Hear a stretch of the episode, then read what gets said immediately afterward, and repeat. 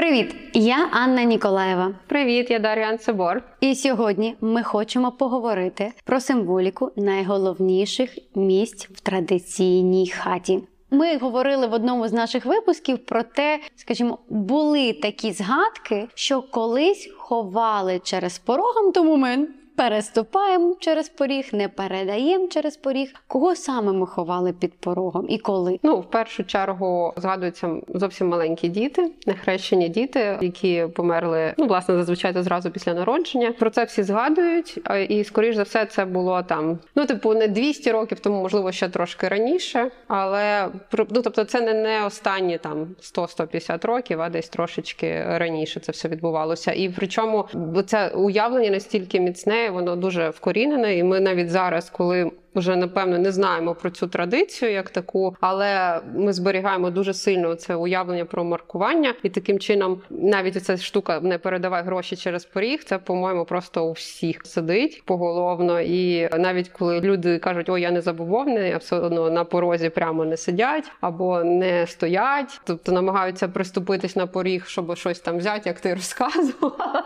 І це сидить десь просто на підкорці. Дуже цікаво за цим спостерігати, але традиційно це було пов'язано з тим, що це маркування свого простору, і от фактично перше знайомство з чужим простором, яке от відбувається через цей перехід, через цей поріг. І таким чином поріг це було місце, де могли бути поховані колись діти, тому не можна наступати. Або зазвичай це або враження, або якась лікувальна магія, наприклад, то могли от саме на поріг класти або сідати на поріг, щоб підсилити зв'язок з тим світом. Ефект лікування. Ну, наприклад, з Епілепсії. епілепсія це прям так. Лікування епілепсії тоді клали в поріг, часто або переступали через нього. Тобто, знову ж таки, людина на межі світів між чужим і своїм. Так, зокрема, наприклад, е, на Чернігівщині ми записували дуже цікаве повір'я, що на великодню службу, коли вона закінчилась, то людину з епілепсією клали на поріг церкви. Ну от вона лягала, і її мали переступити всі, хто виходить з церкви. Ну це просто мегакомбо, я не знаю,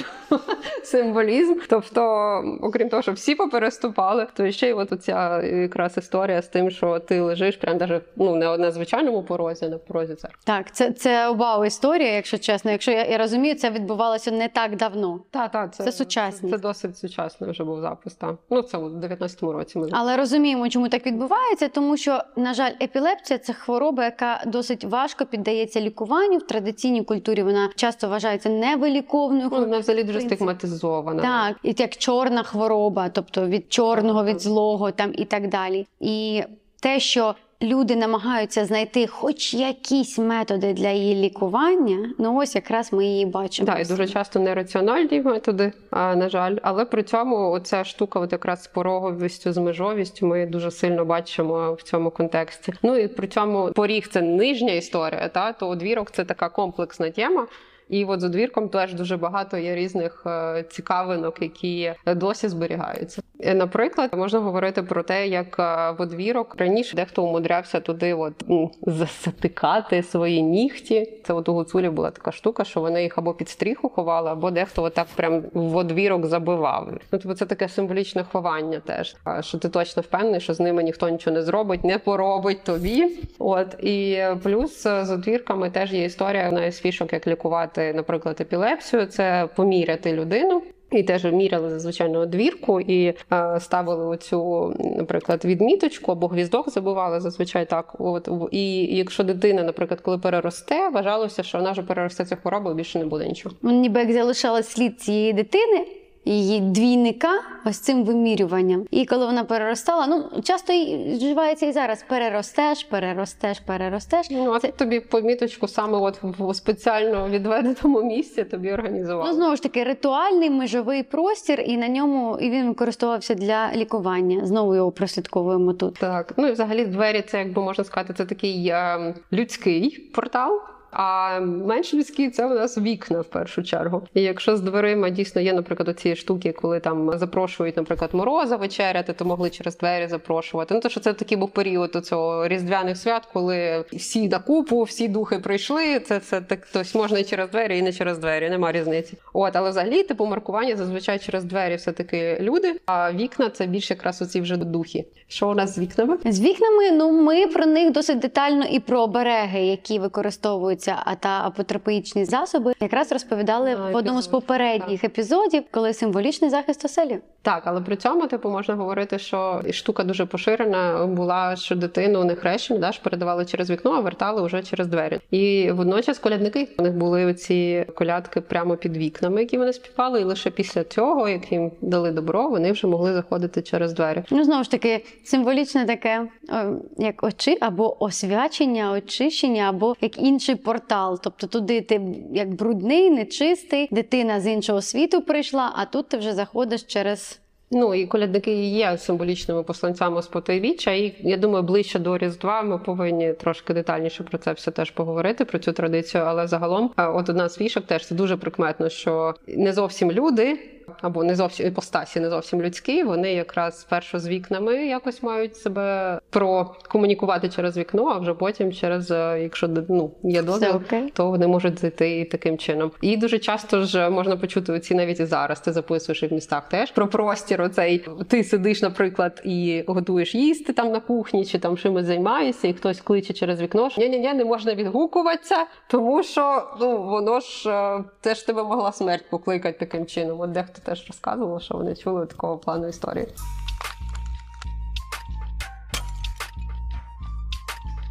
Тоді б хотіла перейти до ще одного важливого локусу хати це піч. Про піч, мені здається, теж варто ще більше поговорити, чому саме вона вважалася такою ритуально маркованою і важливою. В принципі, вважається, що в хаті є два найбільш таких шанованих місця: це піч і покуття, тобто красний кут. А от піч теж ми згадували вже про те, що в сиву сиву давнину в дохристиянські часи було трупоспалення і часто спалювали саме в печі. І через це це такий портал потойбічний світ, світ мертвих, тому що як дим виходить з печі, тобто він кудись іде, так і спалювали тіло, і туди йшов вже ж на той світ покійник. В печі ще є такі певні місця, які вважаються, що там живе домовик. Це часто місце, в якому зберігається саме м, попіл. Куди він струшується. Зрозуміло, печі зараз різні, є більш старіші, є новіші. Це місце може бути або внизу, а може бути поруч збоку. І вважалося, що саме там, за однією з версій, живе домовик, як цей хатній дух, як дух предків, першопредка, який тут перший помер часто. Тут ще цікаво, що в принципі ми маємо говорити, що це ну домашнє вогнище, вогнище як таке. Ну вогонь надзвичайно був важливий для людства, і тому е, дуже обережне ставлення до цього особливо домашнього вогнища, тому що його потрібно було постійно підтримувати. Ну бо всі розуміють, наскільки важко видавався перший вогонь, і звідти ж ці прекрасні легенди і про того ж Прометея, зокрема, і про цього якогось особливого героя, який тобі культурного героя дуже часто, тобто який людству дає оці суперблага. І е, первинно це дійсно була ще печера, і просто відкритий вогонь. І дуже характерним є те, що саме для кочових народів такі пічки, от такі настільки потужні, як вони у нас фіксуються в Україні, наприклад, вони звичайно не характерні, тому що просто було не потрібно. Ну це дофіга часу, чесно, вибачте, стільки часу його робити, що немає смислу. Але при цьому сама піч по собі вона в багатьох різних ритуалах фіксує оцей дійсно зв'язок з тим світом. Ми вже згадували про перепікання дітей. Але це не єдина історія. Ну ну по класиці всі що згадують? Колупання печі.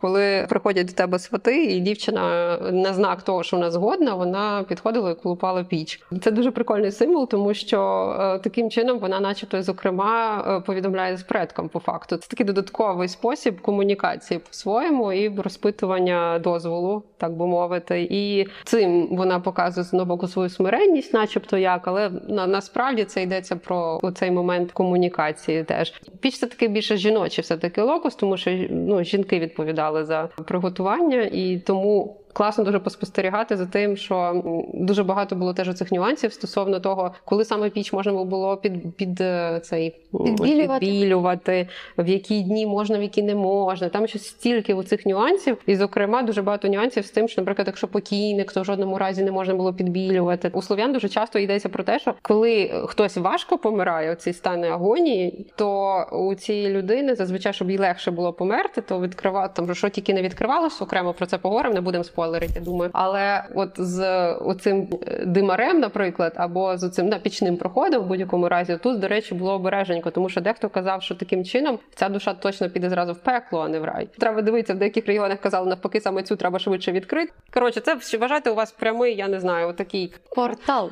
Просто пряма наступна станція. Коротше, от по той біччя. Загубилась корова, де ми її шукаємо. Гукаємо в піч. Ну, ми в печі її шукаємо, щоб ви розуміли. Ми реально маємо залізти і гукнути тричі її ім'я в, да, в піч. Якщо згадати вечори на хуторі близ Диканьки, які Гоголь писав на базі полтавського фольклору, то ми відразу згадуємо, звідки чорт. Але от тут прикол, що якраз та от влітають вони через димарі. От саме нечисть влітатиме через димар. Або цей а, мій улюблений огнений змій, який приходив спокушати жінок серед ночі, що він там тільки не робив. Але він теж влітав через димар. Тобто не через вікно вони будуть літати, а от вони якраз це у них такі. Я ж кажу, це пряма, прям найкоротша дорога. Такі гоп-гоп і все. І той же домовий він часто живе або за піччю. Ну тому окремо скоро вже буде випуск про домового. Але от тут дуже прикольно спостерігати, що по-перше, вогнище, а по-друге, е, дійсно, от супер наближеність. е, Тобто ваш прямий контакт з потойбіччям відбувається буквально від того, що ви просто заслоночку відкрили. Але в той же час піч дала нам, українцям, цю щедрість і багатість нашої кухні. Те, що люди могли робити хліб, готувати їжу, їжа стала гарячою, її вживати. Багата кухня це саме від печі. Тому до неї ще мені здається таке сакральне ставлення завжди було. Так, це, це теж дуже пов'язано. Але е, я думаю, всі чули пісню про піч регоче, корова охоче. Це у нас взагалі-то непроста пісенька. Це контекст е, вимішування короваю, замішування короваю на весільний обряд. Але фішка то в тому, що тут піч дуже сильно а, Еротизована. еротизована дуже часто, тому що це супер жіночий простір, і вона дуже часто в піснях, коли ви чуєте, що щось там піч регоче.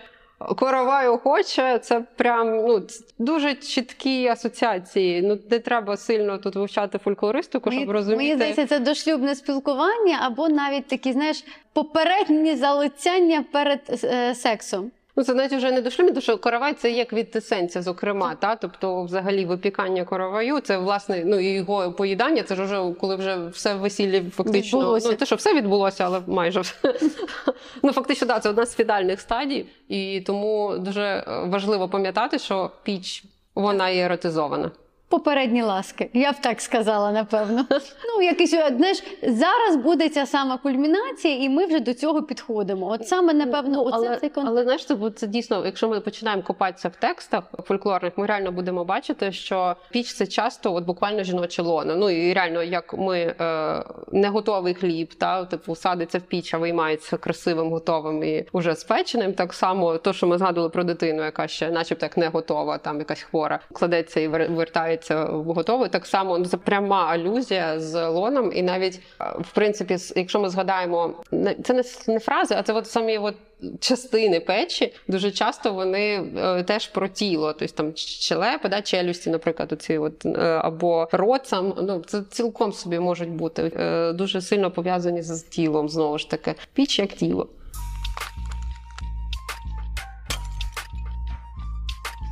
І залишилось нам з тобою поговорити про сволок та горище. Та перше, напевно, почнемо з горища, тому що це такий простір, який, начебто, ще тіпа твій, але вже не твій. Ну якраз і тому, що Демар там якби ми ж говорили про наступну станцію е, Потойбіччя. От у вас е, є така, знаєте, як львівська брама. Коротше, у вас є Лук'янівська, золоті ворота, а це у вас львівська брама. Вона є, але ніби її немає. То от е, горище це типа львівська брама. Тобто ми.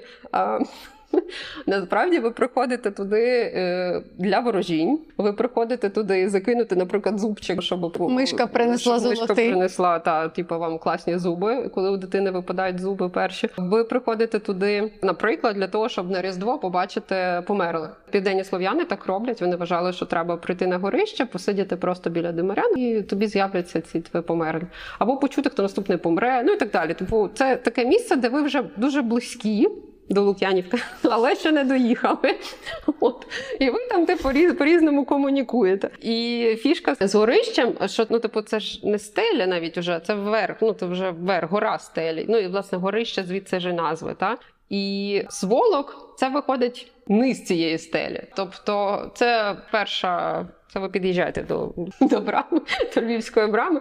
І з сволоком той же Сілецький, да, от він записував, він ще фіксував такі будинки, зокрема на Гуцульщині, чи Бойківщина, чи Гуцульщина. То що з одної сторони там ще навіть якісь зооморфні такі ріжки там і так далі проглядаються. Це Тобто, там, що де голова сволока, де ніби він Так. починається. Власне, що це його голова. А з іншої сторони можна побачити, що вирізблені, начебто як ніжки такі разом отак от робляться. От у південних слов'ян є реально приколюхи, коли вони кажуть, що у нас мертвяк в хаті. Або загадках це можна побачити, а де ну, типу, мертвяк в хаті лежить і ніяк не виходить. Ну, типу, ніде не дівається. Ну, щось такого І це плану сволок. Ну тому що у вас в хаті, ну це супер прямий. Просто загадки насправді не варто їх ігнорити, коли ви досліджуєте фольклор, тому що там з, з- оці метафори вони надзвичайно інколи прямо лінійні. Ти інтуїтивно і так це знаєш, але в загадці можуть прямим текстом сказати, що це мертвяк в хаті. І це дуже прикметно, що про сволок так говорять, тому що він дійсно прямий такий, ну такий мікропортальчик. Ми згадували про матіцю не так давно, та коли говорили про віщі сни, як їх прикликати, що одна з фішок, типу, хай перевернеться сволок. І от це воно. І повідомити своїм предкам, що щось у вас прикольне сталося, новий член родини з'явився, чи навпаки там народжується, наприклад. Щось треба зробити сволоком, постукати по ньому. Коли породілля не може розродитися дуже довго, то одна із фішок от українців була, що вони пояс перекидали та обв'язували через сволок, і вона мала триматися за пояс і старатися народити таким чином. Бачиш, це про підтримку роду. Хоча, звичайно, люди, коли це робили вже в той час, навряд чи вони так Мені здається, просто втрачена була, знаєш, саме пояснення. Просто треба було так робити, бо так робили. Але зараз мені здається, ми все більше більше заглиблюємося оці в родові програми. Досить багато зараз інфобізнесів побудовані на цьому, на енергіях, на підтримці роду. Психологія так само є, яка будується на цьому. Тому тут дуже класна паралель. А ще сволок він тримав на собі всю важливу інформацію. На ньому часто були символи. Рік закладання будинку. Видно, коли він був закладений, коли побудований 1700, там 80 рік, 1900 рік. І сволок це такий, ніби як місце, де зберігалася основна інформація.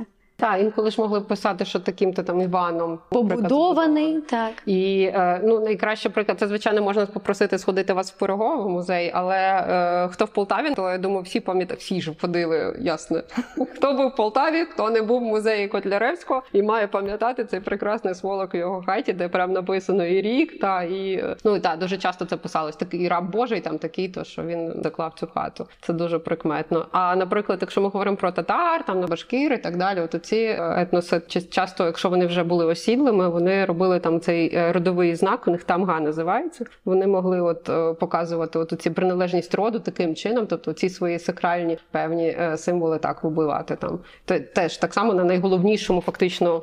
Найголовніша колода, яка є у вас в хаті, це ця колода. Без неї все завалиться, тому і сни теж такі сняться. Якщо завалилося і, наприклад, сволок ще лишився, це типу окей, напевно, видужаєш. А якщо завалилося і сволок не ну все, це, це все погано. Це дуже погано. Я маю надію, що ми розкрили для вас найважливіші елементи традиційної хати, тому що ми завжди побіжно в наших випусках торкаємося певних елементів. Сьогодні ми вирішили, що ми маємо глибше розповісти, чому саме вони вважаються сакральними, чому саме вони мають таке значення. І маю надію, що ми змогли розкрити цю тему. Звичайно, є завжди способи поглиблювати. Якщо ви хочете про щось дізнатися специфічно і глибше, будь ласка. Давайте нам про це знати, але перед цим підпишіться, порозкидайте своїм друзям, знайомим, поширте це де можна і не можна. І якщо можна, то і подякуйте нам за роботу, наприклад, на Патреоні або на Монобанці, або на Buy Me a Coffee. Ставте вподобайки, залишайте коментарі і готуйтеся до наступних наших випусків. які будуть щочетвера. Дякуємо вам.